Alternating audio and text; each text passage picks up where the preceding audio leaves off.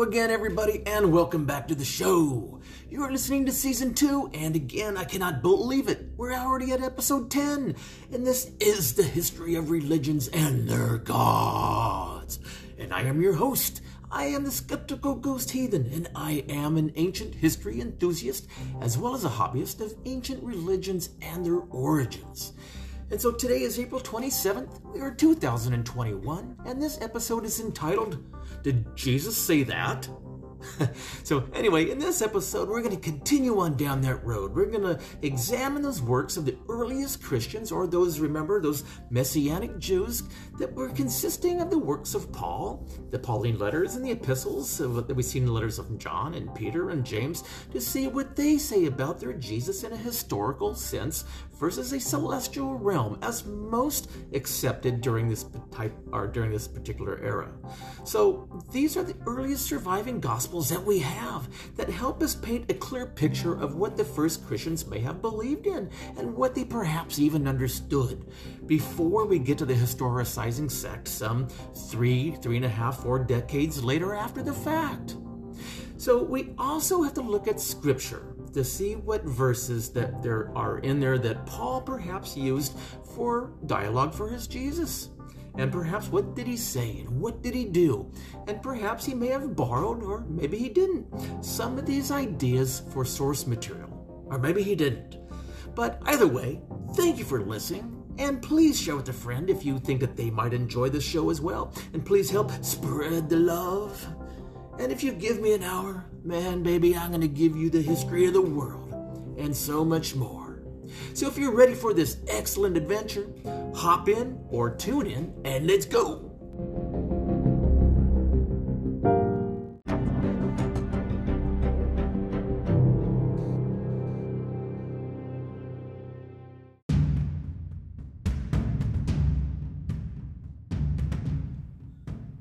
Where we left off in episode 9, we were still going through the epistles and we're trying to find out exactly what we have learned about this Jesus if he was a celestial being or if he was a historical being. And we're going through the book of Hebrews, which we all feel is probably the most telling and probably the earliest gospel that we have at hand. So, right now, we're going through all 13 chapters and picking them apart and taking a look at what they may have been trying to convey to their readers at the particular time. So, the notion that Jesus had to become like his brothers in all respects, you see this in Hebrews 2, verses 17, is sometimes actually presented as evidence as a historical Jesus. But this does not follow, nor is it even plausible. So, this phrase is actually very strangely worded if you look at it for a regular man, but, you know, who was born to human parents and grew up and toured the country as a man and as a celibate preacher, as well as a miracle worker, don't forget. You do not normally describe this as a supernatural, pre existent being who is becoming like a human. And in all respects, um, translate the phrase in Greek, kata panta, which is according to everything. In other words, everything that matters to being someone's brother. A fact only known from Scripture, actually. So, to make scripture true, Jesus had to sufficiently, in quotation, like us in all respects that would establish us as his brothers.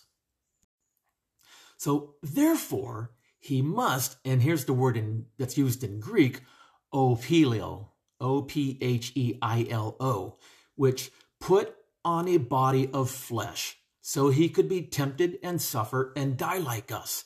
Remember, we're talking about Jesus actually dropping down from the higher realms of heaven, where he's closer to God, down to the realms where Satan would exist, but not all the way down onto earth. Remember, where the more proper, the, the, the best altar and the true and the best temple, right? We talked about that. Not the duplicates that are handmade down on earth.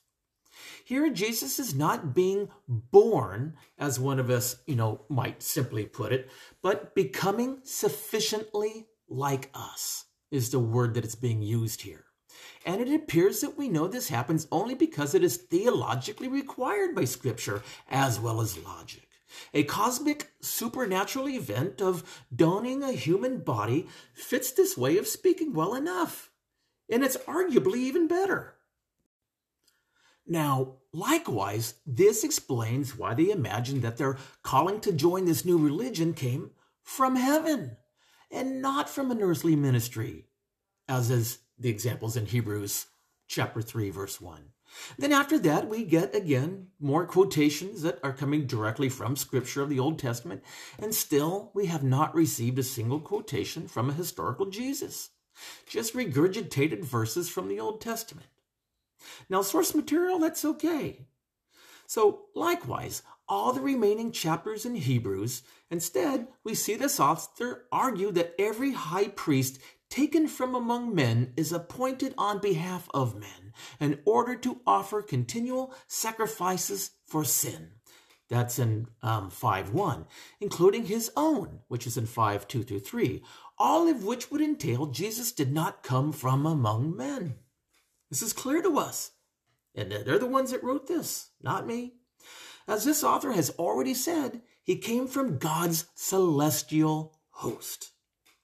And just as these human high priests do not take the honor of being a high priest for themselves, but to wait to be called by God, as seen in 5 4. So also Jesus did not glorify himself so as to become a high priest, but waited to be called on by God. Chapter 5, verses 5 through 6, which evidently we know only because Scripture says so to us. It's right there in the Old Testament.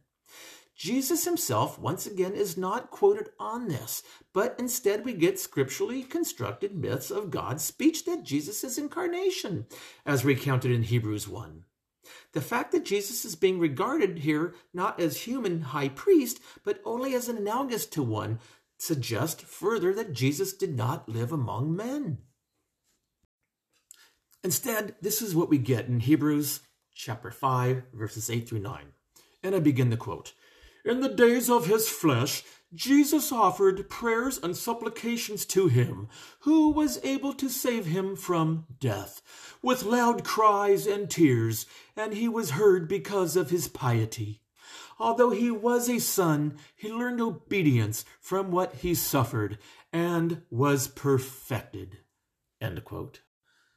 So, this verse is often taken as evidence of the knowledge of the story of Gethsemane, which is found in Mark 14 32 through 42, where basically Jesus prays and he cries and he begs God to release him from the planned sacrifice.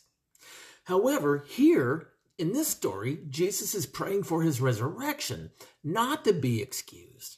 Because here we are told his prayer is actually answered, unlike the gospel account of Gethsemane, where Jesus' request that he be excused is actually denied. So this is most likely another scripturally derived inference about what happened to Jesus in outer space when Satan and his, and his demons abused him and then killed him, as seen in the ascension. Or a revelation of such an event, like Paul's vision of Je- Jesus inaugurating the Eucharist.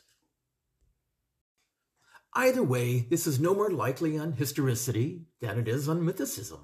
All the possible details that could have secured this as an earthly event witnessed in human history rather than a cosmic event learned mythically are absolutely absent here. It therefore argues for neither hypothesis, except insofar as it is weird to get nothing here more specifically than terrestrial, which argues for myth. I mean, after all, Though the author of Hebrews says he's got a lot to say about Jesus, as in chapter 5, verses 11 through 12, not one of those things places Jesus in an earth history. None are stories about his ministry, or about the occasions of his deeds and sayings, or why any of these lofty theological conclusions were reached about an ordinary executed convict.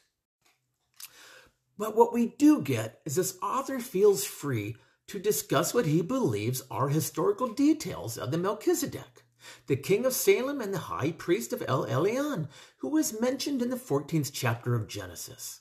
He brings out bread and wine and blesses Abraham and El Elyon.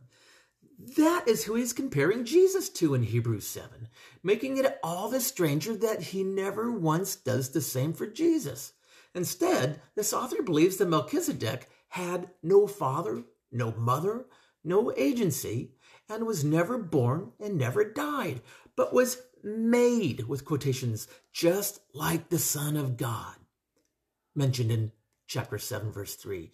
Here using the word aphomio, A P H O M O I O O, the Greek word, an emphatic form of the word homeo, the same word we saw used to Jesus say he had been made like men in Hebrews 2:17. So they both had no father, no mother, no ancestry, in the usual sense, I guess anyway. This again sounds like a description of a cosmic Jesus, not one of an earthly one when he makes that comparison to the Melchizedek. That's odd. So what this gives us is in Christianity, according to the epistles of the Hebrews, Jesus Christ is identified as the high priest forever in order of the Melchizedek. And so Jesus assumes the role of the high priest once and for all, right?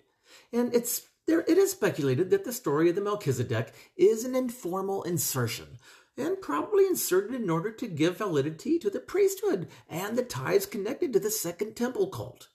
It has also been conjectured that the suffix Zedek which is Z E D E K, may have been or become a reference to a Canaanite deity worshipped in pre Israelite Jerusalem.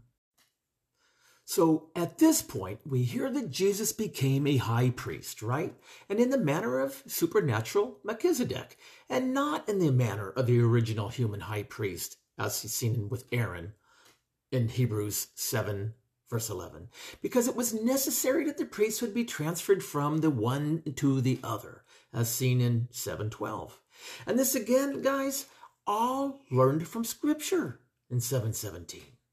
But here we get a piece of information that some cite as evidence of historicity, and this transfer shall entail the demotion of the priestly tribe of Levi, for the one about whom these things are said to belong to another tribe, from which no one has officiated at the altar as seen in 713, because it was made clear before that the Lord has arisen from Judah in 714, which fact is abundantly clear when we acknowledge that another priest is raised up after the likeliness of Melchizedek, who was not born according to the law of carnal commandments, but according to the power of an eternal life.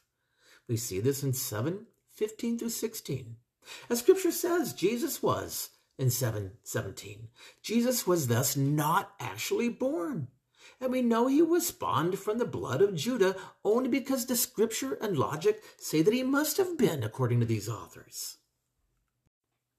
Now, here it is sometimes claimed that the author is saying Jesus had parents from the tribe of Judah, and therefore he must have been a historical man.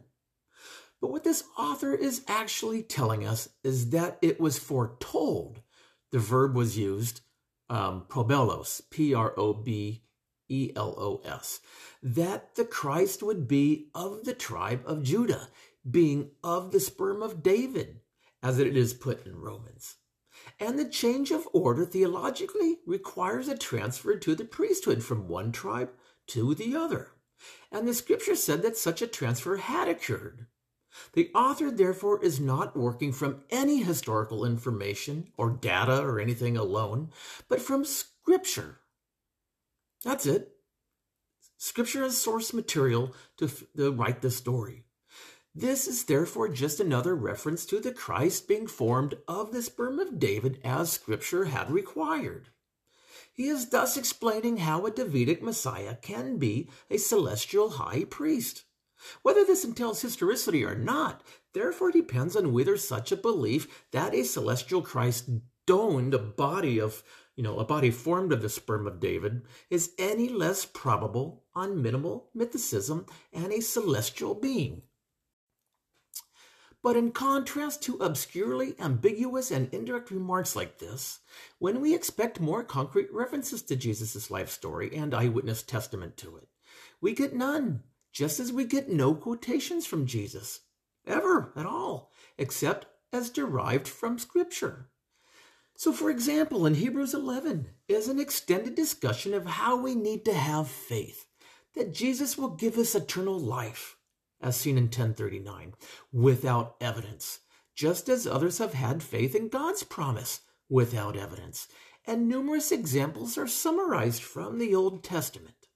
Curiously absent here are any examples of faith from the life of Jesus, from him himself, or from any of his disciples, or the women who purportedly followed him even to the very end, or any of the many people of the gospel claims Jesus had praised for their great faith when he healed them, or healed their loved ones for that matter.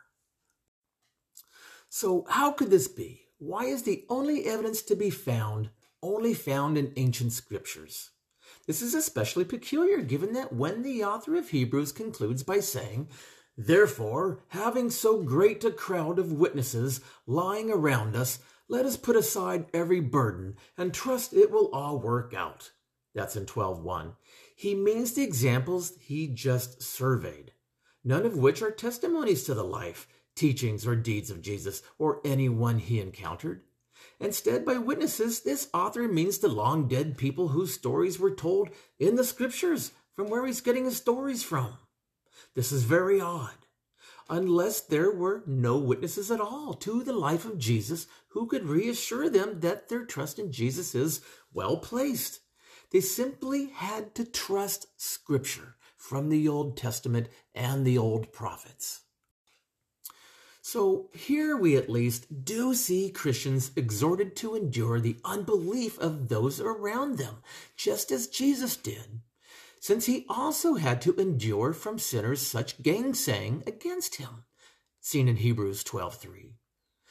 But this appears to refer to the present and not the past, as he always has been the case. This has always been the case. Sinners are still abusing Jesus with their current doubts in the new congregations.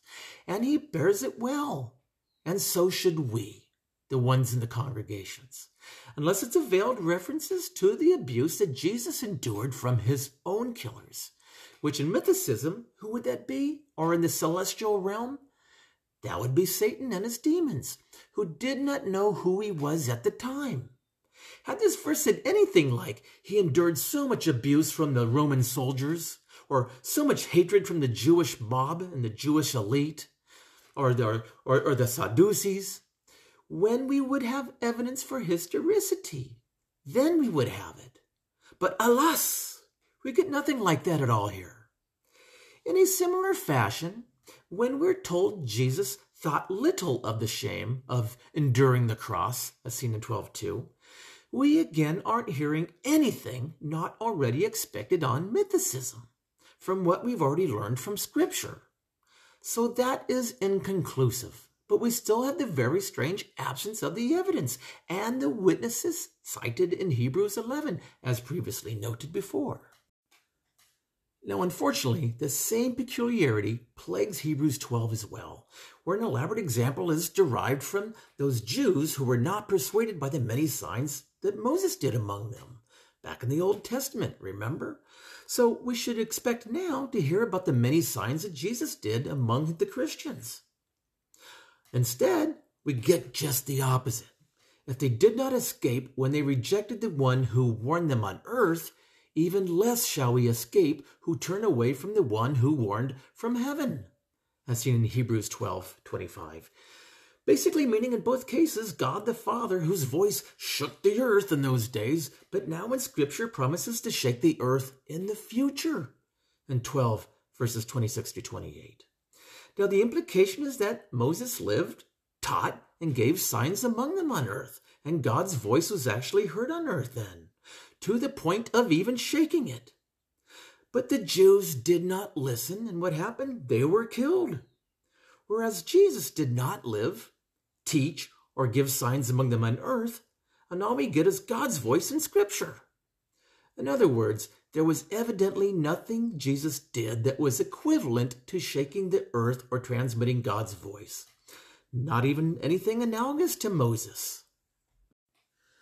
Now, what's interesting here is the word on which the parallel turns here is in Greek, krematio. Okay, and I'm going to spell it so you guys can look it up on your own, but it's C H R E M A T I Z O, which actually means more than to warn. In fact, it means regularly transacting business, having dealings with someone. In other words, giving speeches and performing deeds and negotiating contracts. It thus encompasses the whole public biography of Moses. This passage therefore implies Jesus didn't have one of those, in fact, none at all, by which to build a stronger analogy with Moses. We just get to trust the scripture instead. They had Moses and God's voice. We only have God's voice, now communicated from heaven. Jesus is very con- conspicuously missing from the history at this point. It's odd. In all of these features found in the text of Hebrews that we have surveyed so far in this podcast are not impossible in historicity, even as a whole, but they are less probable, is what we're getting down to. So, this get the idea right that we're not coming to the full conclusion that there is no historicity here, but it's doubtful. Okay, that's where we're going so far. So, if Hebrews was written by someone who knew only of a cosmically suffering and dying Christ, then its content is essentially exactly what we should expect from what we are reading in the context. Yet it is certainly not exactly what we would should expect on historicity, right? because of all the implications of celestial and terrestrial beings. In fact, especially as a whole, it's very much unexpected. Some passages can be interpreted as veiled references to either a historical or even a cosmic Jesus, although even those are oddly ambiguous if a historical Jesus were meant, but not a cosmic one was meant. And thus, even those passages are somewhat expected, especially when we notice how consistently they are in this case. Meanwhile, several passages are downright bizarre on the assumption of historicity, yet readily expected on myth when read in the context that we're given. So, yes, it is actually still possible that these are all just veiled references to a historical Jesus and his historical events. But it's less probable. It's more likely that they are an, an overt reference to a cosmic Jesus known only through scripture and revelation, as we have seen demonstrated over and over and over again, with small little innuendos to these little veiled earthly, you know, remarks that we have to question and try to understand what this writer was trying to do. And I think we kind of analyzed that and got a pretty good idea. And that is a fact we must enter into our equation as we're going through this, through this podcast, right? The peculiar absence of any clear reference to any facts about a historical Jesus.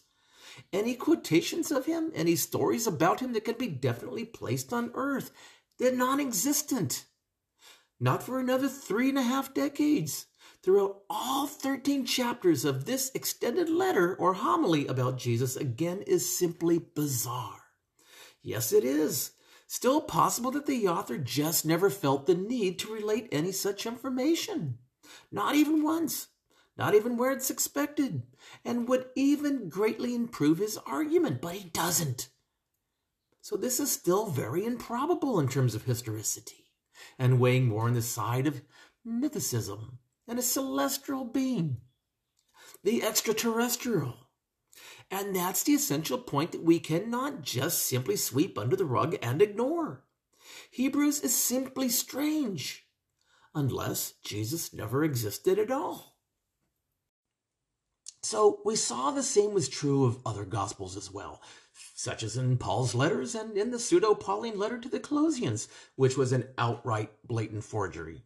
But putting all this together, we cannot believe the probability of all these Gospels would look anything more than a 30% to historicity on the scale, and with 70% on mythicism with a celestial Christ, which would far more likely produce texts like this among those that would survive the filter of later Christian document selection.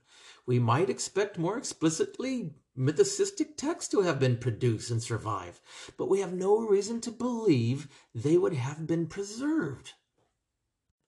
So, accounting for that, These Gospels are exactly what we should expect to survive for us to see them now, if the celestial Christ story mythicism were true. So let's just talk about those occasions when the sayings of Jesus actually appear in the epistles. In fact, it's often claimed that Paul attests to a historical Jesus because he quotes or cites some sayings from Jesus, though never quote anything that we find in the four canonized Gospels.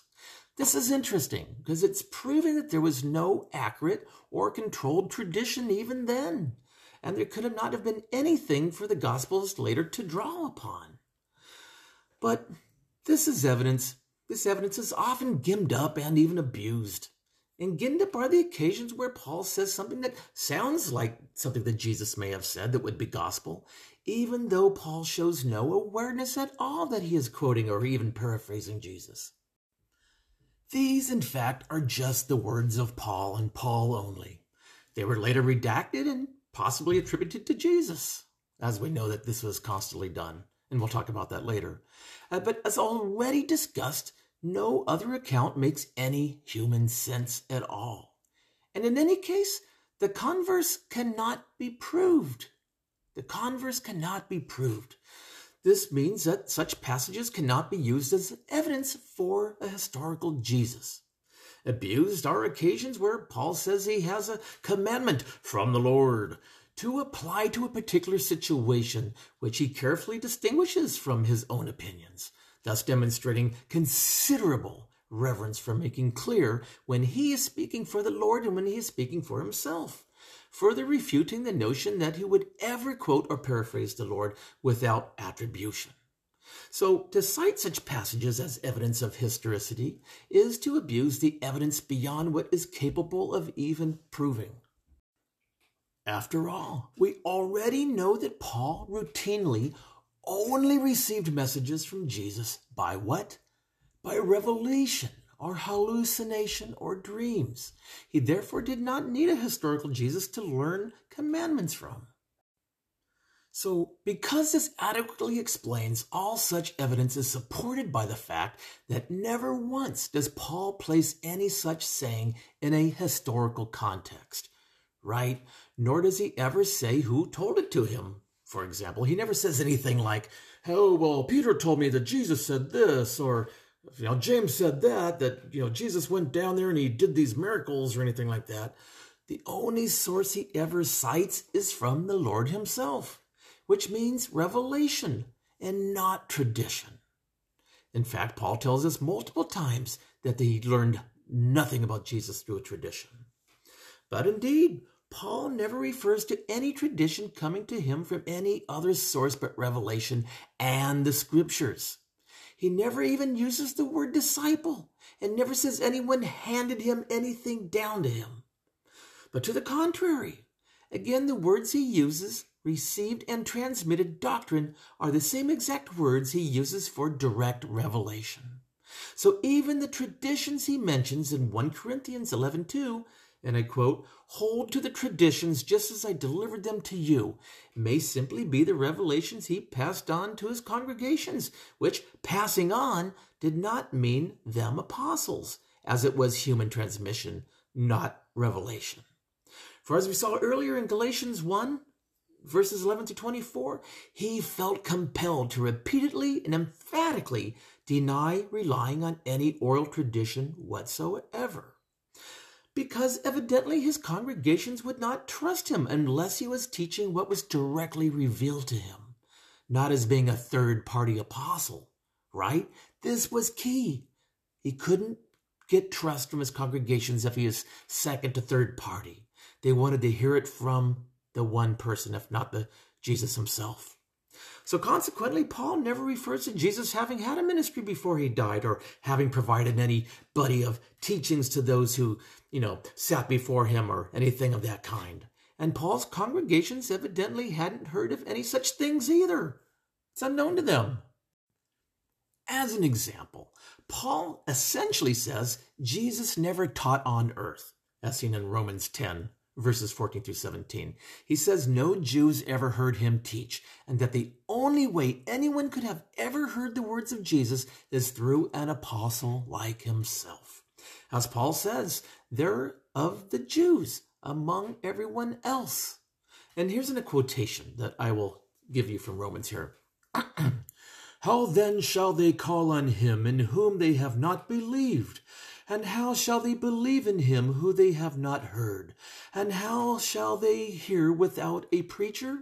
And how shall they preach except a preacher to be sent? So when referring to the apostles, those sent, it is only their words whom the Jews heard, as in Romans 10:18. Basically, Paul is assuming here that it is only through the apostles anything Jesus ever said or did can be learned.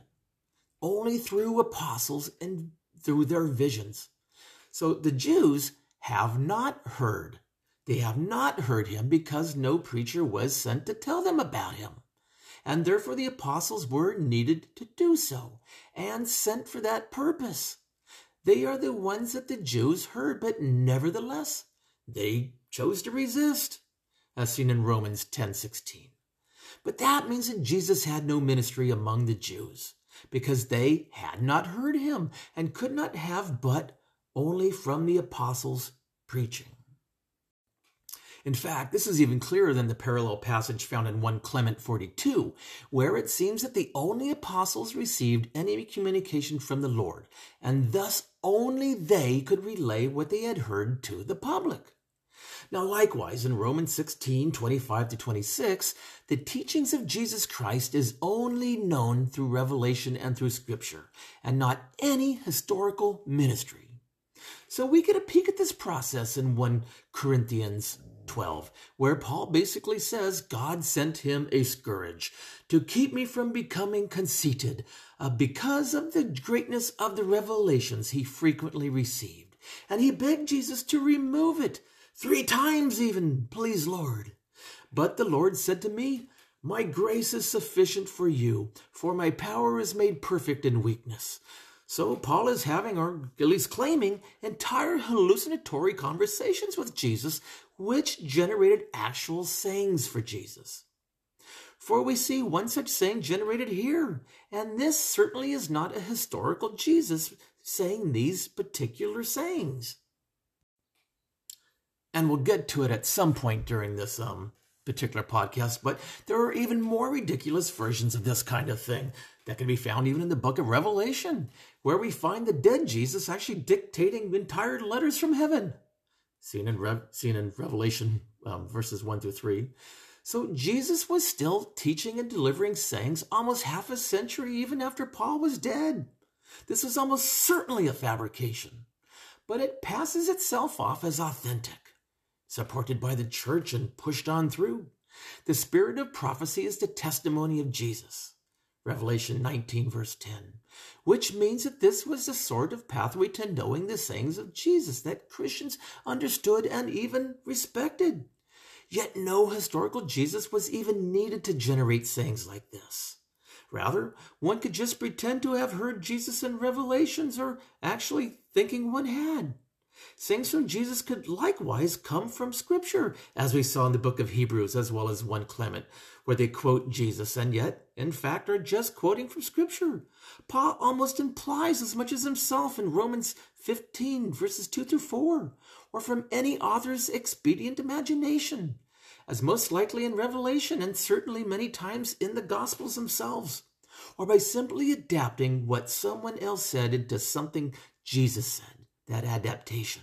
And we're going to see this a lot over and over and over again, which could include things adapted from even lost scriptures or Jewish or even pagan passages. And that is exactly what happened here. And it's evidenced by the fact that even some of the most famous teachings of Jesus appear to not have come from him at all. In fact, his famous teachings on paying taxes, remember, render under Caesar what is Caesar's, as proclaimed in Mark chapter 12, verses 14 through 17, that we already analyzed through the words of the Jews, if you recall. But it's completely unknown to Paul when he exhorts his fellow Christians, including Jewish Christians, in Rome to pay taxes, as seen in Romans 13, 6 7. And this is generally believed to be Paul's last letter, dating to the end of the 50s. which we can only mean that no teaching from Jesus on this point existed then for him to cite, as by then he surely would have known such a thing if it were a tradition that could have been known to Mark some 30 years later, right? Or 25 years later. But we see that Paul's teachings about taxes became formulated, or I'm sorry, reformulated into pithy sense in Jesus' life. A sense that, for all we know, was the free literary invention of Mark. And there are other examples that we can look at.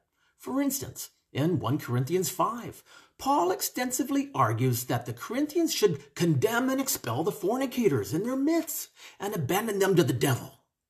Yet somehow Paul knows nothing of Jesus having said that those who even look at women with lust would be better off cutting out their eyeballs than burning in hell, and that actual fornicators would be better off chopping off their hands, as seen in Matthew 5:27 through 30. Indeed, even their testicles, as seen in Matthew 19 and 12. So it would seem that more likely again that Paul's more prosaic idea of abandoning fornicators to the devil became Jesus' more colorful teachings about abandoning fornicators to hell, and not the other way around. But the most surprising example of this pertains to the Golden Rule, considered to be characteristic of Jesus, in fact. Paul teaches the concept of turning the other cheek and loving your neighbor many times in Romans 12, 14 through 21, and he tells this to the Galatians in 5, 14 through 15, and Thessalonians in 5, 15, as well as Romans 13, 9 through 10. Now, indeed, in the last passage, he even declares outright to love your neighbor as much as yourself. Yet not once does Paul show any knowledge that Jesus had said this or said anything at all that's relevant to this particular topic. He never quotes Jesus or reminds them that Jesus commanded these things on appeal or any of Jesus' sayings or parables, I'm sorry, parables on this subject. But instead, Paul only knows the source is what he found in Scripture, of course, is in Leviticus 19 18, the actual origin of the Golden Rule. So everything else is just Paul's own imagination, his own thoughts and his own wishes and his own desires on what he believed that his congregations should be like and what rules they should follow. Are things that he found already in scripture that he put onto the lips of Jesus that later redactors into the four canonized gospels would put again with more elaborate themes and color onto Jesus' lips. So, all of Jesus' most famous teachings about turning the other cheek and loving your neighbor appears to not have existed yet, which means we can't establish it ever came from a historical Jesus at this point. It was just a likely invented by the gospel authors on their own accord, most likely to capture what were in fact the teachings of Paul or the other apostles by cleverly constructing sayings and scenes and attributing them to Jesus. Now, confirming this is the fact that nothing the Gospels claim Jesus said on this subject was known not even to one Clement either. In fact, when Clement does quote Jesus on the matter of how to treat others, he actually quotes completely different sayings that conveys a concept of perhaps mutuality with a sequence of lines that are absolutely unknown to the Gospels, all communicating the same principle in different forms. That is, as you treat others, you shall be treated. That's in 1 Clement 13, 2 3. A notably different sentiment than Jesus is made to voice in the Gospels. The closest analog we get is in Matthew 7 2, which is still quite different from the Golden Rule. So this is more pragmatic. This is more pragmatic version of the ethic that Clement learned may have been extracted from a lost scripture, which we, or a lot of scholars, like to refer to as Q. And that's um, just generally and globally known that there's a lost scripture, a lost gospel referred to as Q, and thus could have been discovered after Paul wrote to the Romans. But even if it was known to Paul, he had no need of it, since he already cites one of the scriptures as his own authority, one that his Jewish learning audiences in Rome would be more certain to accept, such as being familiar with the citation in Leviticus, right? But by contrast, the scripture that may have contained the passage that Clement cites on the Lord's sayings on mutuality could have been sufficiently unorthodox that it would not be recognized as scripture by all Christians, perhaps especially Jewish Christians, and then would have been less persuasive to a more conservative audience than just a citation from Leviticus. But in any event, citing scripture is simply citing scripture. It is what it is. And once you've done that, you simply don't need to do it again. So even if Paul knew Clement's sayings, he must have known it as a passage from Scripture, which we know he did. Something not in the canon now, but he knew his Scripture in and out. And he clearly can't have known it as something declared by Jesus directly, as surely then he would have re- referenced it, right? As the most powerful argument that a Christian could possibly offer to persuade his peers. The very words of their Lord, Jesus Christ.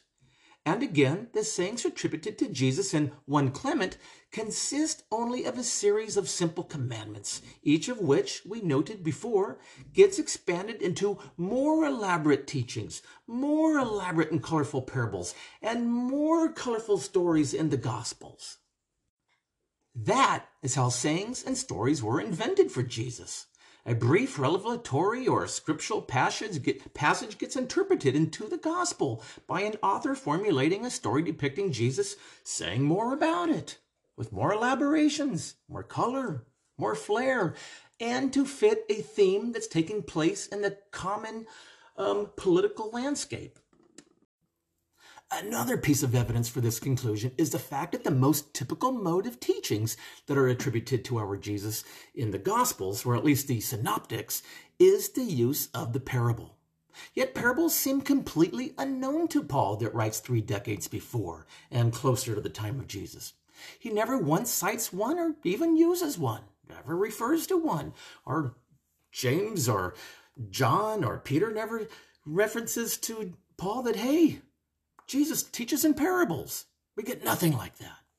There evidently were no parables from Jesus in those days or that time at all to use or to record or to make mention of.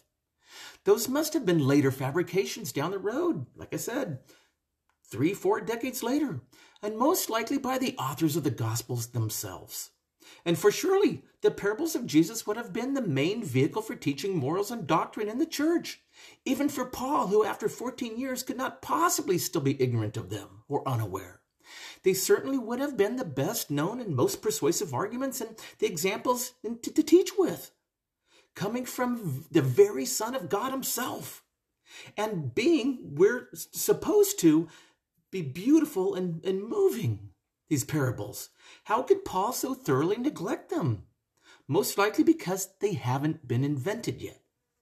Now, what we do know is the school that the four canonical gospels attended, very much into Greek writing, it, and we're going to learn this a little bit later on, it teaches them and it taught them to write in this particular writing style, just like the way that Homer wrote just like the way that Virgil wrote, writing in parables and these very circular types of patterns where stories are intermixing with each other and where one story will be interjected with multiple other meanings. And this is how these guys went to school and this is what they learned. It's very, very interesting. But Paul doesn't utilize it at all. However, almost everything that Jesus says in the Gospels is absolutely non historical. But that's not the same as Jesus himself being non historical, right? Because we've, we, have we have seen this such as, you know, in the Tale of Two Cities regarding the French Revolution. You know, it's a true story, but none of the people were real in it. It's, this, it's the same kind of difference of trying to convey a message through characters. But if we are to honestly test on historicity, we must concede it's entirely possibility that Jesus was historical but didn't teach very much at all, or much of any subsequent use. This means that the silence in Paul regarding the historical sayings of Jesus is what? Intermediate. But it's still really hard to explain how Jesus could have been so rapidly worshipped as a demigod, as if hardly ever taught anything or even anything worth repeating. So Transitioning from sayings to deeds, we have the middle case of what Paul says about the origin of the Eucharist ritual, which could be one of the lone exceptions to the last point that we just made. This is both an event that supposedly happened and sayings that Paul learned from the Lord about it. This was a absolute communication between the Lord and Paul in Revelation about adapting to the Eucharist. And it appears to not have been derived from witness or oral tradition, but from Paul's hallucinated conversations with Jesus, or so Paul claimed anyway. Um, this is what he told everybody. So Paul says, using again the same language of receiving and communicating revelation he employs in the book to the Galatians, or the letter to the Galatians. So this is in 1 Corinthians chapter 11, 23 to 26, and I begin the quote. For I received from the Lord that which I also delivered to you, that the Lord Jesus, in the night in which he was delivered up, took bread, and having given thanks, he broke it and said, this bread is my body, which is for your sake. Do this in, re- in remembrance. Likewise, also the cup, after eating, saying, This cup is the New Testament in my blood. Do this as often as you drink in remembrance of me. For as often as you eat this bread and drink the cup, you proclaim, you proclaim the Lord's death until he comes. Now, there are strong verbal similarities with the scene in the Gospels, whose accounts all derive from, you know, Mark wrote first around 77 to 79. But in chapter 14, verses 22 to 25, this is some 25 years after Paul's, Paul's death, or at least when he's done writing, indicating dependence on this particular passage in Paul. The author for Mark drew from this passage from Paul. Because remember, Mark was Mark and Matthew and Luke and John, they were all very much, and I'm sure that um, uh, Luke and John may have not known Mark at all because he wrote so much later and he may have already been dead by now. But they Paul, but they excuse me, but they pull from his letters. But note how Mark alters Paul's account, where Paul only knows of Jesus taking these objects and requesting those hearing to repeat the ritual to establish communion with him. Mark turns it into an entire narrative scene with guests present.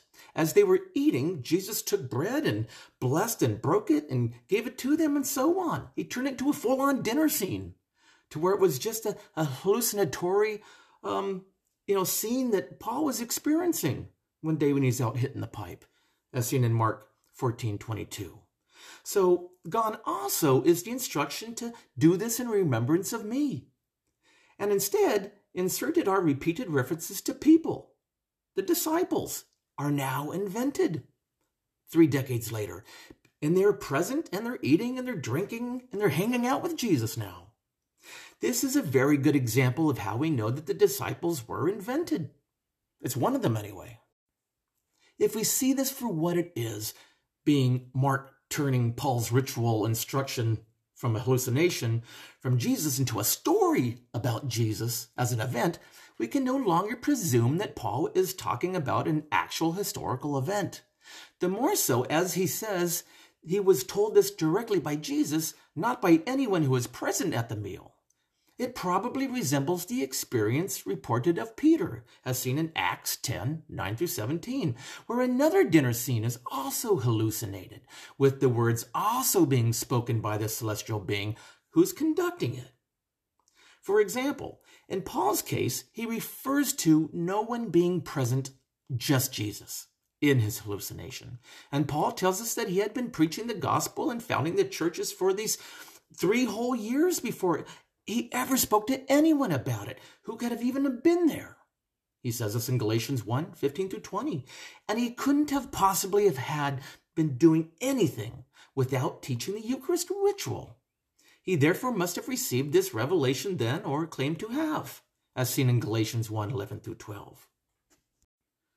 Now, this revelation, with quotations of my head, of course, may have been based on things he learned from the Christians that he had been persecuting outside of Judea. Paul never persecuted any Christians in Judea, as he was completely unknown there, except by reputation alone, until 14 years after his conversion which he tells us in a letter to the Galatians in chapter 1, verses 21 all the way through 2 1. But it's clear he could only claim to have known it by revelation to be counted as an actual apostle. Otherwise, he would just have properly cited this as common tradition that was handed down to him by the, by the first apostles, Peter and James, of course, as the Corinthians would have expected him to. As that would have then been the only way for him to affirm and verify his what? His authenticity. And yet instead he validates it by declaring it as a direct communication from Jesus, not by any handed down information or being handed down from the first apostles. So evidently, that's how all the other apostles were also claiming to know it. Thus, Paul had to do it as well, lest to be exposed as not really an apostle, which means all the other apostles could have been claiming to have been revelators as well. Although alternatives are possible, but nothing here confirms them. In the narrative that Paul relates, Jesus appears to be speaking to future Christian generations, future Christian communities, for his body, for your sake, meaning all Christians, not just those who would be present if he were just speaking at a dinner party to, to his dinner guests. And you, in the plural form, are to always repeat the ritual that he describes, which obviously cannot mean just those that are present at the dinner, but for all future believers. This is what Paul's doing here. Paul also says nothing about this even being a dinner. That was contrived later on, 25 to 35 years later. Jesus simply takes up bread and a cup and gives instructions on how to use them to achieve communion, which obviously is straight up cultish because it's establishing communion and establishing this brotherhood that requires baptism. Hmm, that's very, very similar, right? That an actual historical Jesus would have done any of this is so doubtful. That would entail he fully planned his death and fully understood it to be a supernatural atoning sacrifice, and fully expected a lasting church tradition to be established even afterwards, based on a strange end of days theme. That is right there a big stack of implausibilities, if you ask me. Now, likewise, also note that Paul says we do this to proclaim his death until he comes, with quotation marks over my head, as opposed to until he returns, right? That's very different. This is evincing no idea Jesus had already come to convey this instruction in a room in Jerusalem, for example, with 12 disciples. And we do it not to proclaim that Jesus is coming, but to proclaim that he had died. One does not have to perform a ritual to proclaim someone had died, whom everyone knows had already died. But if his death was only mystically known, one would have to proclaim their belief in that death in order to partake of its riches, the atonement of its procured, and its resurrection that it promised. For example, Paul's Eucharist does not look like a historicist account of the Last Supper but more of a celestial vision of an instruction from their Lord, direction to future generations, and not to present dinner guests sitting around a table as we've seen depicted in paintings, you know, from the 13th century, especially that of disciples as Paul knew nothing of. So this leaves us to ask the question what Paul means by saying Jesus told him he had said these things in the night which he was delivered up. Right? And I'm saying that with quotations over my head. In the night in which he was delivered up. Translations often render this as in the night in which he was betrayed, as how later um, scribes had changed it. But in fact, the word is in Greek paradidomi, paradidomi, which simply means, get this, handed over or to deliver. That's very different from betrayed. which is too ambiguous to assume that what underlies it is implausible. The whole Judas narrative found in the Gospels. As we shall see shortly, Judas was completely an anti Semitic character that was made up. And there's a lot of clues in that that's hidden within his name, and we'll talk about that in a little bit. But it's most likely, it most likely means that when he was handed over to be killed, when or when he was offered up, as Paul says elsewhere, he was delivered up. Seen in Romans 4 24 to 25. God delivered him up. In Romans 8 32. He delivered himself up. In Galatians 2 20. All the same word.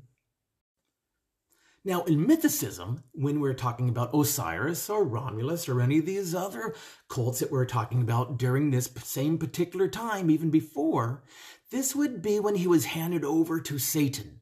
In the same way, Job had been using the same word in the Septuagint text of Job 2.6.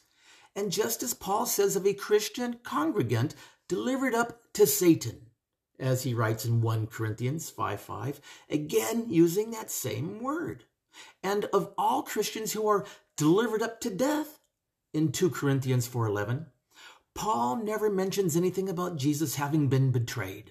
It's completely unknown to him. And if 1 Corinthians 15:5 has not been altered, Paul then has no knowledge of a disciple betraying Jesus ever. It's made up 3 decades later. Instead, he always uses this word to refer to Jesus, excuse me, being offered up by God, or offering himself up for us. The notion was likely derived from Isaiah 53:12, in which in the Septuagint, which is the Hebrew to Greek translation, uses exactly the same word of the very servant who is offered up to atone for everyone's sins, which we'll learn later in Jewish thinking this was actually referring to Israel that will offer itself up, not Jesus. On that reading, Jesus in effect cast a ritual spell that would permit those who repeated it to share in what would happen to him, passing through death and then to resurrection.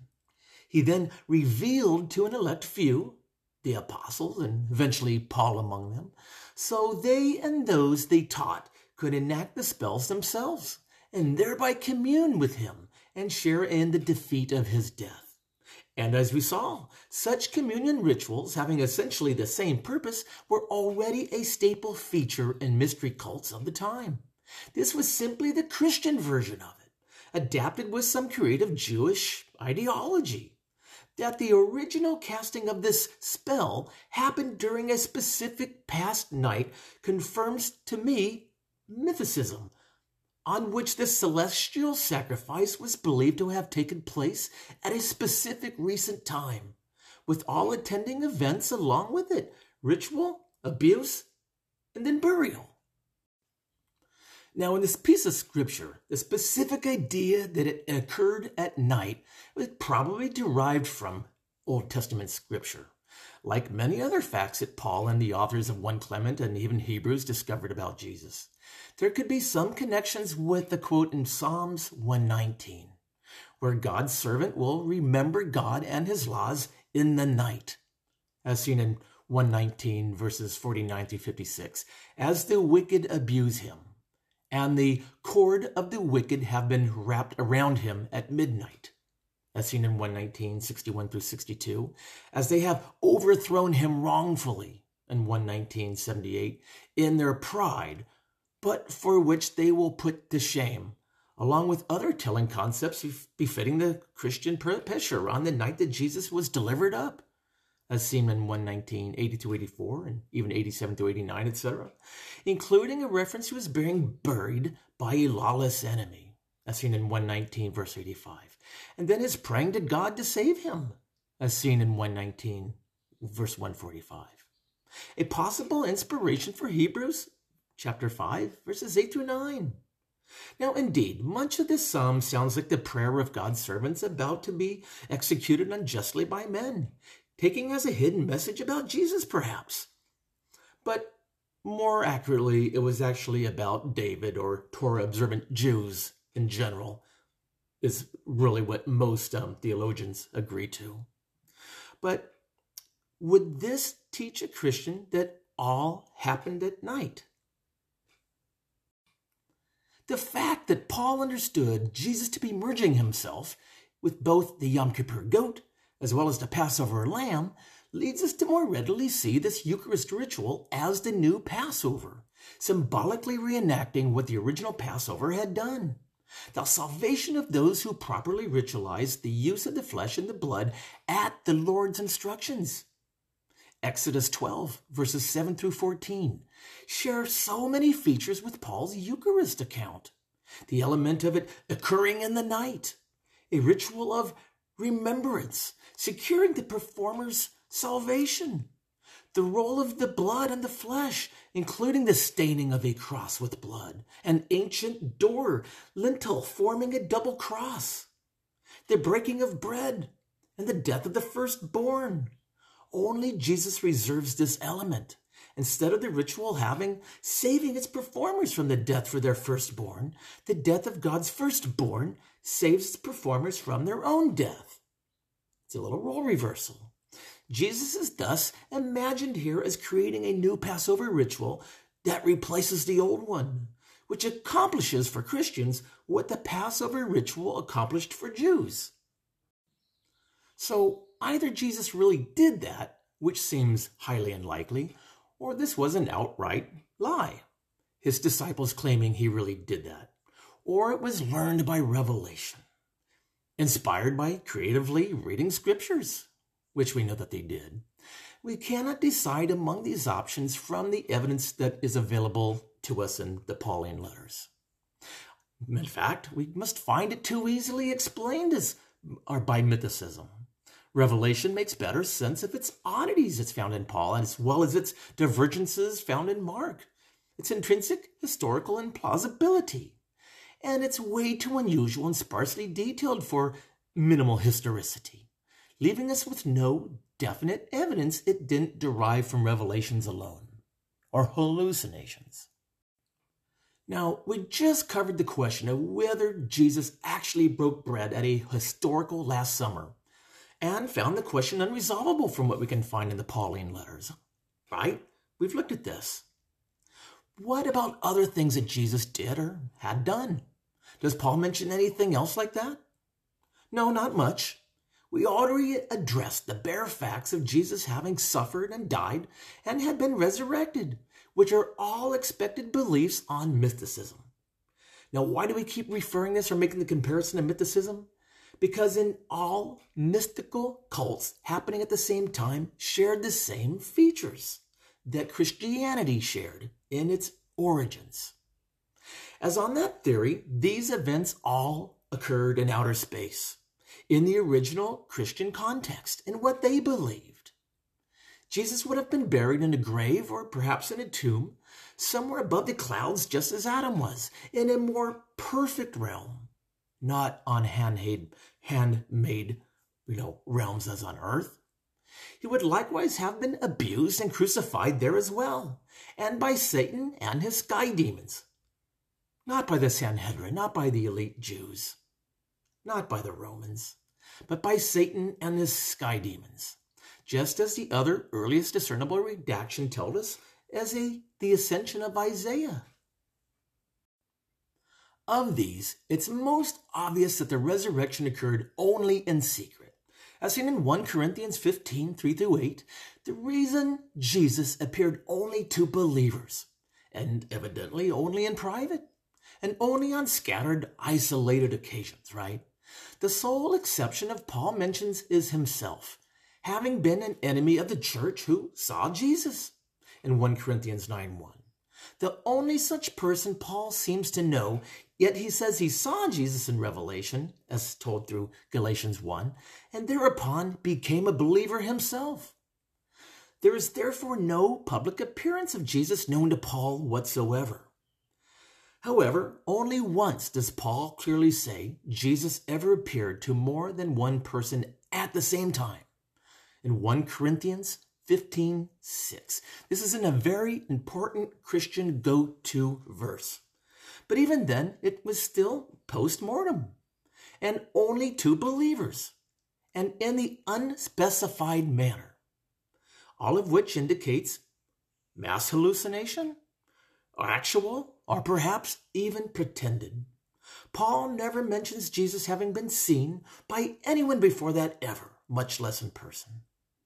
Again, his only cited sources for the crucifixion and the burial are only found in Scripture. It's found in the Old Testament, as we just picked apart Psalms, which was actually about Torah observant Jews, or perhaps King David.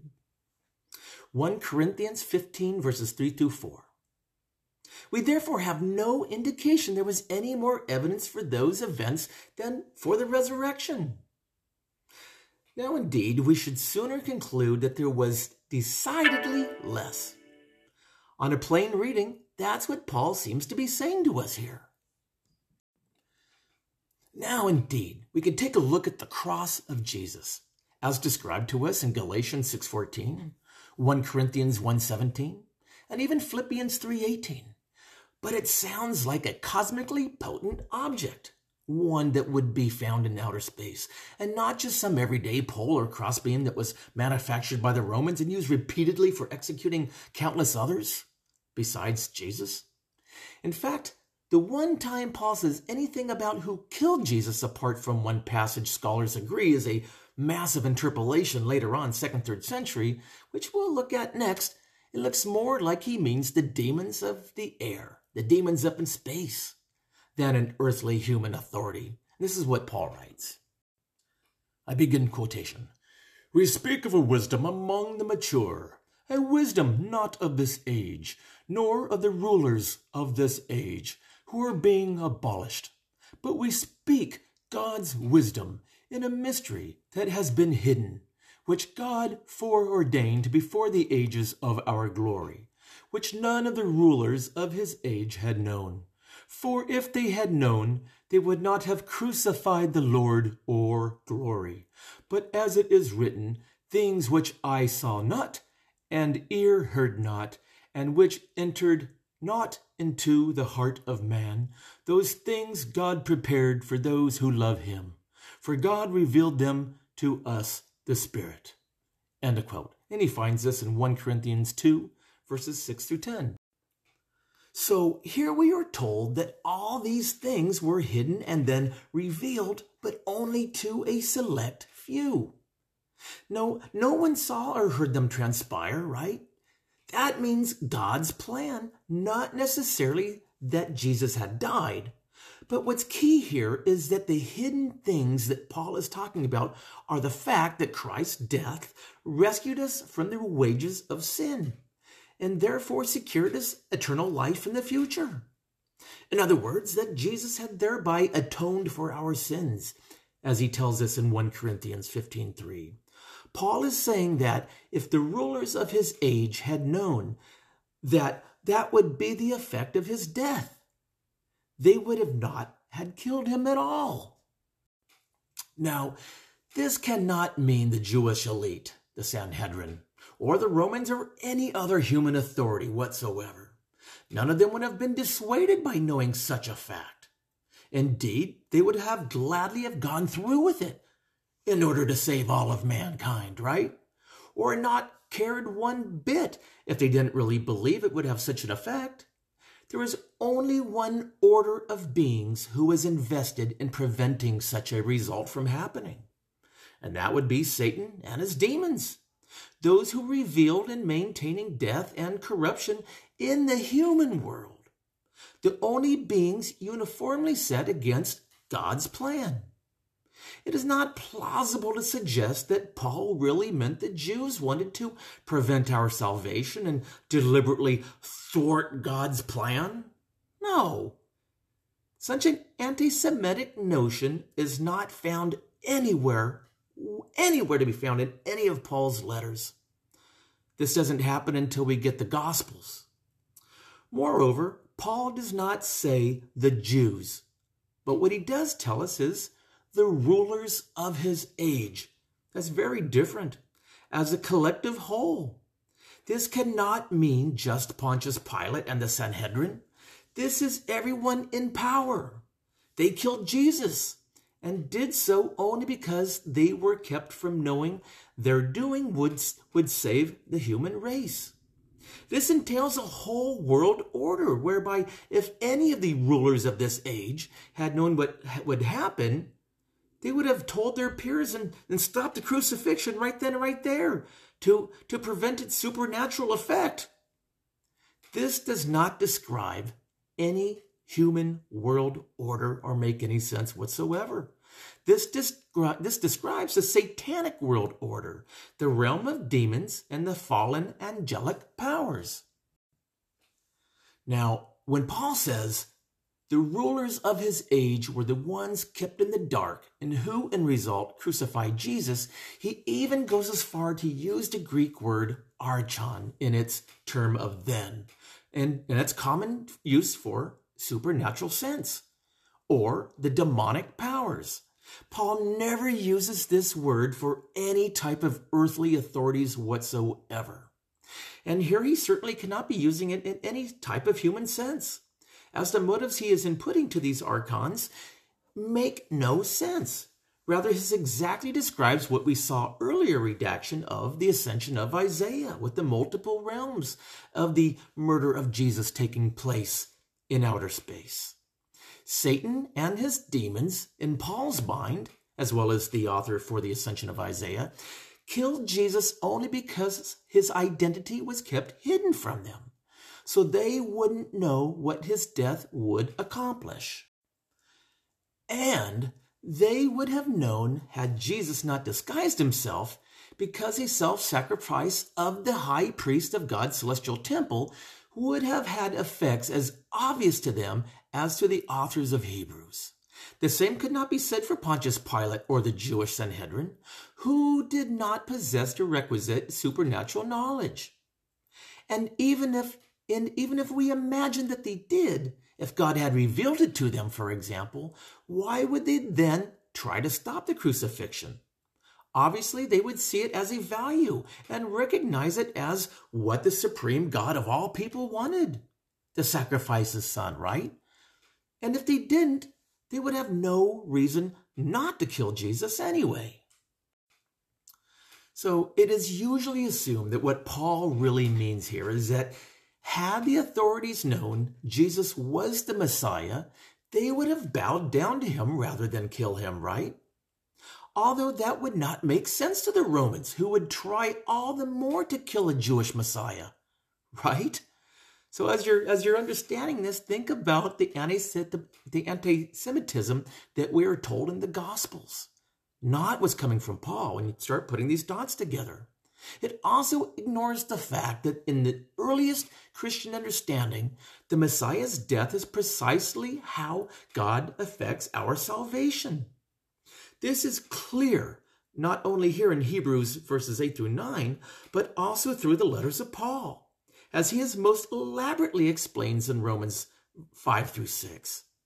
That is, again, the hidden mystery Paul is talking about the very stumbling block that trips up the Jews and seems foolish to the Gentiles, as seen in 1 Corinthians 1:23. Which means if the Jews had known this, they would have not have bowed down to Jesus rather than killed him. Right? They would have done both. Only if they wanted to prevent the salvation of mankind would they have just refrained from carrying out the sacrifice that God commanded. And that kind of cosmic vindictiveness is not the sort of thing Paul ever attributes to the Jews, ever, or even to the Romans for that matter. But to the contrary, in Paul's view of earthly authorities, is that he is that it always does God's will, as seen in Romans 13. Not that it is genocidically warning against it, it also makes no sense for God to hide his plan of salvation from his own chosen people. Why would he do that? Whereas it does make sense that he had helped hide it from Satan and his minions by communicating to his chosen people, but only in code. It therefore makes no sense to conclude that it is the archons of the sky that Paul is saying God wanted to thwart by keeping all of this hidden. So they should kill Jesus, not knowing it would secure their own destruction. Right? So, for Paul says that the archons are being abolished. This does not possibly refer to the Jewish or the Roman elite, who were still fully in power and could still be saved as anyone by joining Christ later on. It is most plausibly means that those sharing in the sacrifice of Jesus now had the power over the demons to exorcise them and escape their clutches, thereby escaping the power of death. Because it is by his death that Jesus had triumphant over those dark celestial powers, just as in the Colossians 2.15 would later say. The early Christian scholar Origen even agreed. He could only understand Paul here by saying that unseen powers of darkness were being abolished, not any earthly authorities, and that these demonic powers were the ones plotted against and crucified Jesus. Now, obviously, someone who's still mired in their dogma and tradition of Christianity, they might not be ready to see this nor be able to understand it, the logic behind it. They can still say, as perhaps or what Origen meant, that this is all just a veiled way of referring to Pilate and the Sanhedrin, or some such thing like that. That Paul is somehow imagining a world conspiracy of the Roman Empire and the Jews to thwart God's plan. And thus all the oddities just noted can be explained away with the battery of an ad hoc excuse. Obviously. So, a historicist reading of this passage can be shoehorned in, right? Squeezed in very, very easily. I guess with a little bit of effort, right? But what cannot reasonably be denied is how well the mysticistic reading of this passage fits without any shoehorning at all. It absolutely makes sense in mythicism. It then matches exactly what is said in the early redaction of the Ascension of Isaiah, an early Christian imagination and nothing at all is off about it. You don't need to do any kind of um, mental gymnastics to make it work. It just fits and it makes sense. Nothing needs to be explained away, and you don't need to have any ifs, ands, or buts to make the make the equation work. The probability that Paul would write this passage if mythicism were true is therefore surely higher than the probability that would be if he wrote this as if historicity were true. And on the latter, we would sooner expect something far less vague and far less bizarrely damning of the Romans and the Jews as the enemies of God, and indeed all of humankind, right? And something far more plausible about how they would have acted had they have known the truth. Whereas on the former theory, this is pretty much exactly what we'd expect Paul to write. On one reading, we need excuses for everything. And on the other, in terms of, of mythicism, we need none. No excuses. Nothing at all. It just is what it is. And it's what early Christians believed, and it's what early Christians thought. Now, I know that there are some die-hard nut jobs out there that will then try to appeal to another passage as their prize counterexample for their argument, where indeed Paul does appear to say that the Jews specifically, without any mention of the Romans, are the ones who killed their baby Jesus and got their just desert for it. And we see this in a second or perhaps third century interpolation in 1 Thessalonians 2, verses 15 through 16. Open up your Bible and take a look. But this has long been recognized as an interpolation, as a forgery. It was not anything Paul ever wrote or would write. This is not something that mythicists cooked up ad hoc. Many well respected historicists and scholars agree, and their case has been made in major peer reviewed journals. I find their case to be very decisive. Contrary to what this passage states, Paul never ever once blamed the Jews for anything, let alone the death of Jesus. Anywhere within any of his writings, any of his context, does not make sense. Paul never talks about God's wrath as having come, but as coming only at the future judgment, as in seen in Romans 2, um, verses 5, as well as chapter 3, verses 5 through 6, as well as chapter 4, verse 15. And Paul teaches the Jews will actually be saved and not destroyed. This is an example in Romans chapter 11, verses 5 through 28.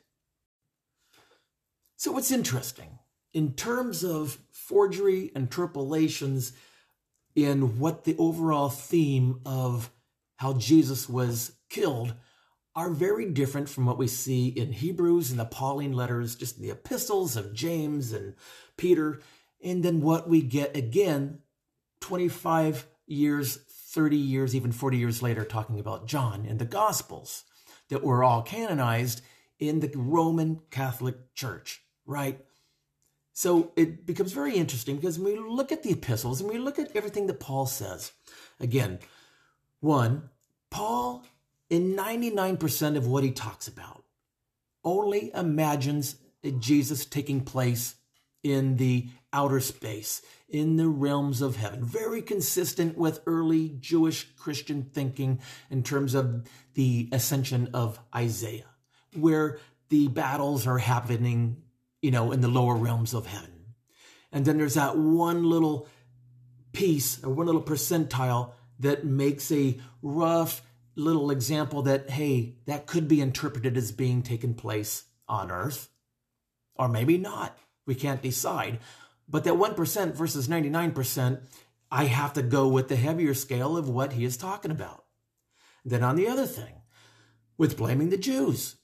He never blames Jews anywhere and only says that salvation is to come to us at the end, including the Jews.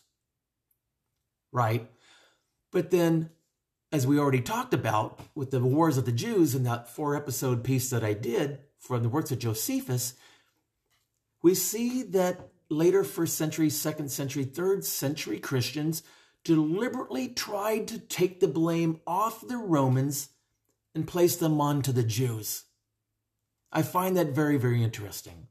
And then we also know that a lot of Paul's work, remember we talked about that it was pat stitched, where most of his works were done in just loose leaf pamphlet form that were rewritten and redacted and redacted. And those are what the churches, that the church congregations were reading from.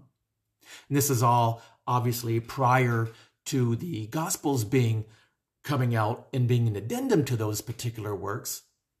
But it's not until then do we start seeing this anti Semitism come in. And hey, take it easy on Rome, pay your taxes, um, you know, be good to your fellow man. And, you know, we talked about all that already. But it's really interesting to see how the tables changed.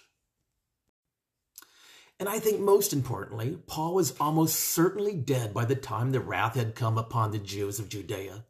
To the utmost, the statement can only refer to the destruction of the Jewish nation the Jewish nation temple in 70 CE by Titus Flavius and his military campaign against the rebelling Jews.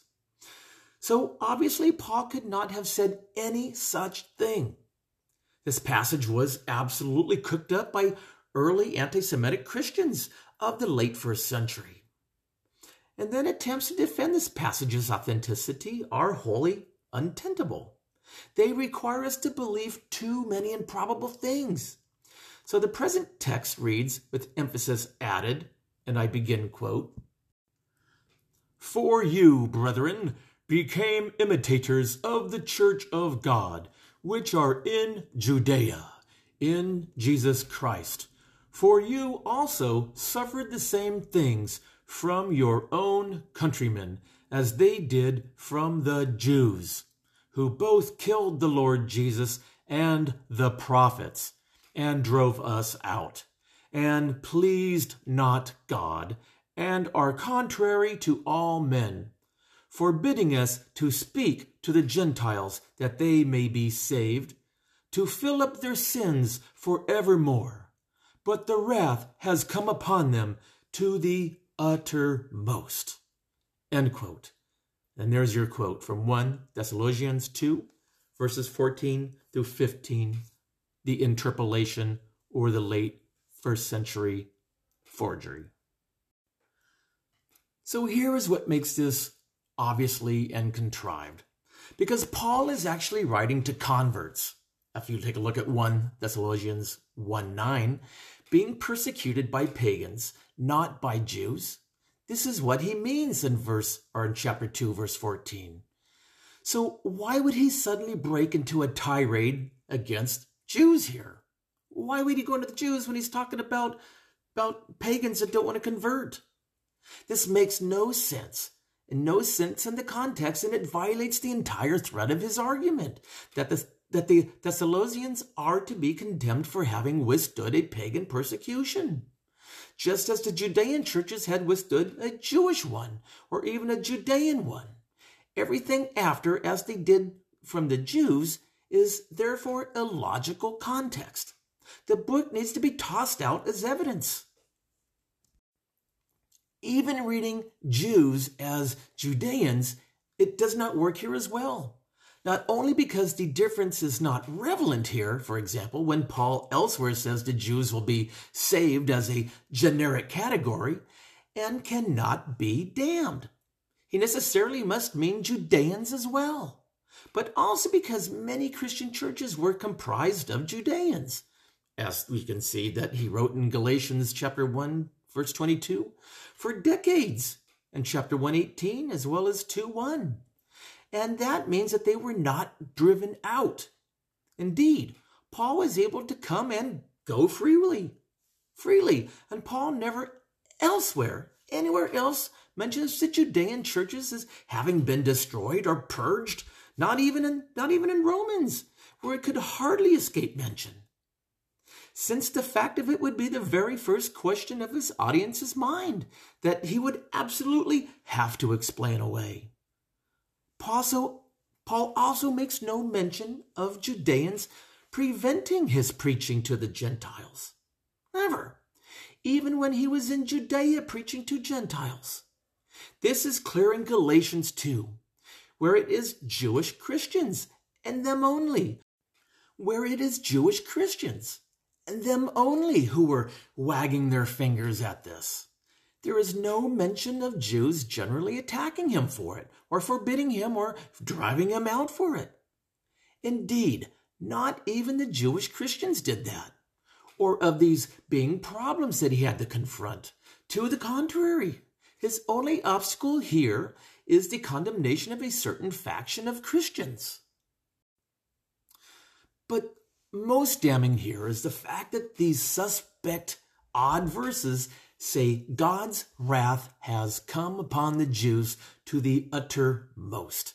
And literally, the Greek word is eis telos, which is literally to the end with finality. This cannot be twisted into meaning the exact opposite of what it actually says. For one thing, it unmistakably refers to something that affected the Jews in Judea. For you became imitators of the church of God which are in Judea for you also suffered the same things of your own countrymen, as they did for the Jews who killed Jesus and the prophets in Judea and drove us out of Judea, for example. So, claiming that this refers to an earlier expulsion of the Jews in Rome, for example, is a complete non starter. That was a purely temporary and isolated event, and thus not by any stretch of the imagination final as what we saw in what 73 or even 70 of the destruction of the temple that happened way way after this after Paul's death. And hardly anything that one would call the wrath of God as if the worst God could display his wrath is forcing Jews living in pagan Rome to go back to the Holy Land and only affected the Jews in Rome not the Jews in Judea so, how could God's wrath have been visited on the Jews of Judea by punishing the Jews in Rome? The only thing a final judgment on the Jews in Judea can possibly have been the end of Judea itself as an entire province and the end of Jewish cult in the destruction of the temple in 70 and then the final end of the rebels in um, Masada in 73. But this is widely recognized by Christians thereafter as God's final abandonment of the Jews. No other events make any sense. And Paul was dead by then, too. So, even on that point alone, we can be certain that this is just another apologetic interpolation to spread their anti Semitic word and their message.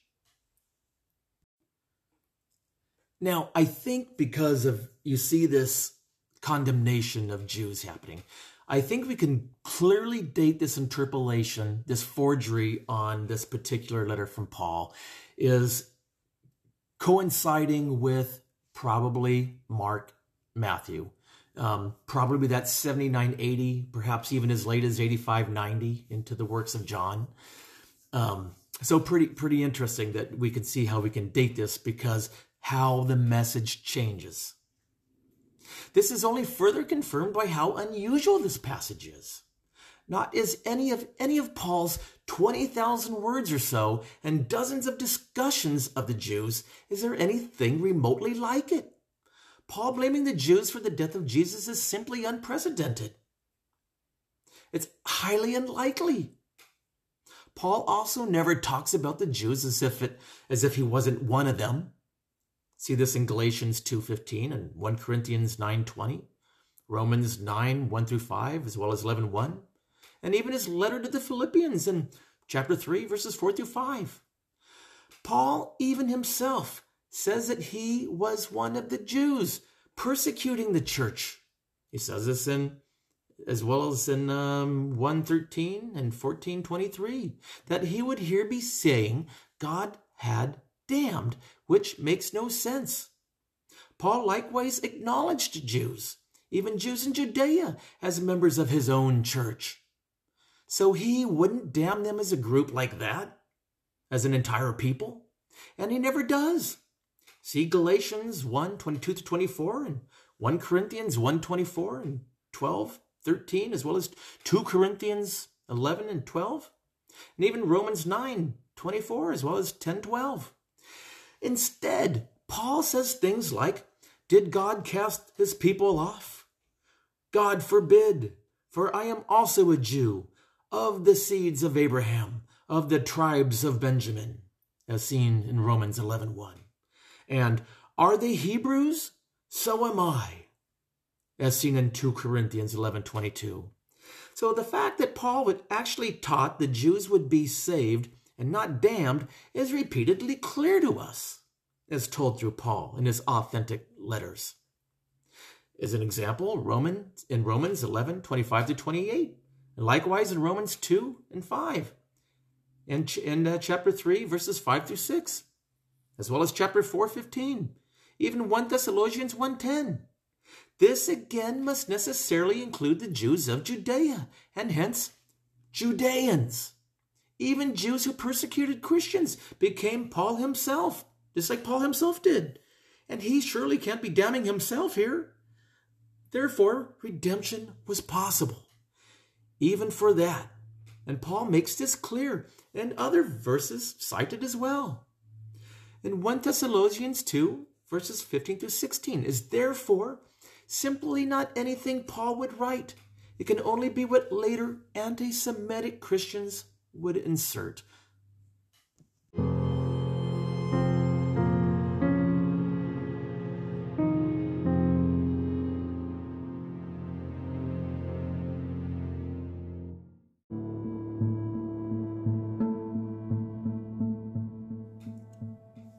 So I think this is a good place to wind down this episode, um, number 10 of season two. And um, as we're evaluating, continue to go through and read the earliest Christian documents that we have. And that is the Pauline letters. And then that is also the epistles of James, Peter, and even that of John um, that we've been going through for the last couple of episodes. And so it's interesting to also see the message that these epistles, especially what we see in Hebrews, is writing about a cosmic Jesus and then how later redactors, um, obviously first century church, second century church, felt the need that it was important to actually start working this cosmic Christ into human form, but not in the flesh as in the um, realms of heaven, but interacting with humans on earth and making those humans, interestingly enough, the Romans during Roman occupation. And then turning the tables on the Jews as well, um, taking blame off the Romans who were occupying and killing Jews, and turning it around and putting it onto the Jews who were rebelling and, and rebelling against the, the Romans. It's very, very interesting. And it kind of ties together and paints a clear picture from what was happening with early Christianity and what Paul's congregations were learning about in the 50s, and then what Mark, Matthew, Luke, and John's congregations were reading about, which were still pretty much Paul and Peter's um, and James's congregations, but how the information started to transpire and change.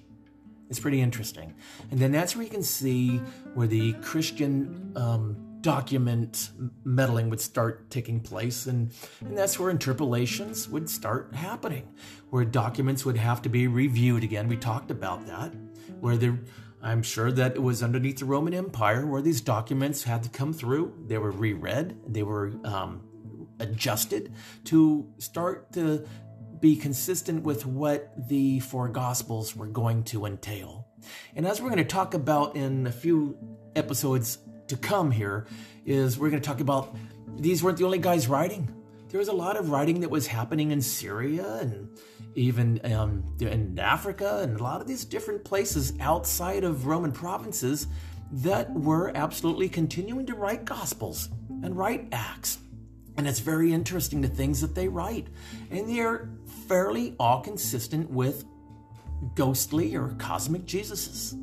It's very interesting from what they kept to what they learned, and how quickly their doors were shut down, and how even their books were destroyed because they weren't conveying the same message that the Roman Empire insisted to be told. Anyway, um, again, this is the end of this particular episode, and when we come back with 11, we're going to revisit this and we're going to continue on a little bit further um, because we are still examining this cosmic Jesus and why we believe that this was the case before the Gospels and then later on, we are actually going to go through and revisit um, Mark, Matthew, Luke, and John, but not to look for the anti Semitism in it and look for the, you know, what we've talked about before with the parallels found with um, Josephus and Titus's campaign, how it overlaps and how it mirrors with Jesus's ministry. Now, we're, we're, we're done with that. I think that's clear, but keep that locked into the back of your mind as we go through and we're going to look at their writing styles we can get down to where these guys went to school and even who their teachers were. It's pretty, pretty cool. No, I'm exaggerating a little bit there, but we know where these guys went to school and how Homeric they were, how, how they mirrored the Iliad and things of that nature. And the characterization. It's very cool. And we also have to understand where these guys found their source material for the things that Jesus would say and the things that Jesus would do, including his miracles. So I hope you guys enjoyed this particular episode. It's an hour and a half. I know they're getting a little bit long, but man, I hope you find it as interesting as I do. And again, a lot of this is taken from Richard Carrier's works on the history of Jesus, which is a fantastic read. Um, it's about 800 pages, so it's a lot to get through, um, but a lot of supportive evidence that's in there. And if you get a chance, please get onto Amazon. Um, buy the book. Just even if you're a slow reader, just take it page by page, and a lot of great examples that are in there. Um, we're just painting, you know, just touching the surface of it from here, and I think you'd truly get a lot out of it. So, guys, again, I appreciate you listening, and I appreciate you sharing with others. And everybody, if nothing else, be great humans and take care of each other. All right, peace out.